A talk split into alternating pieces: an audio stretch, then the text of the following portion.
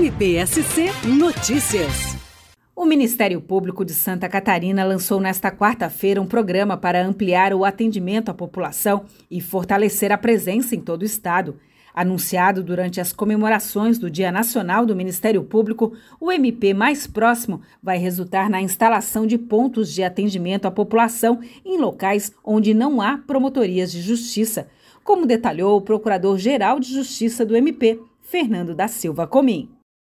Nós vamos instalar cabines de atendimento virtual no estado, onde nós não temos sedes de promotorias de justiça, para que a população é, possa ter o Ministério Público mais acessível e buscar ali as a, orientações em relação aos serviços prestados pela instituição, uma orientação jurídica. Esse atendimento vai ser feito todo de forma virtual pelo nosso setor de atendimento ao cidadão.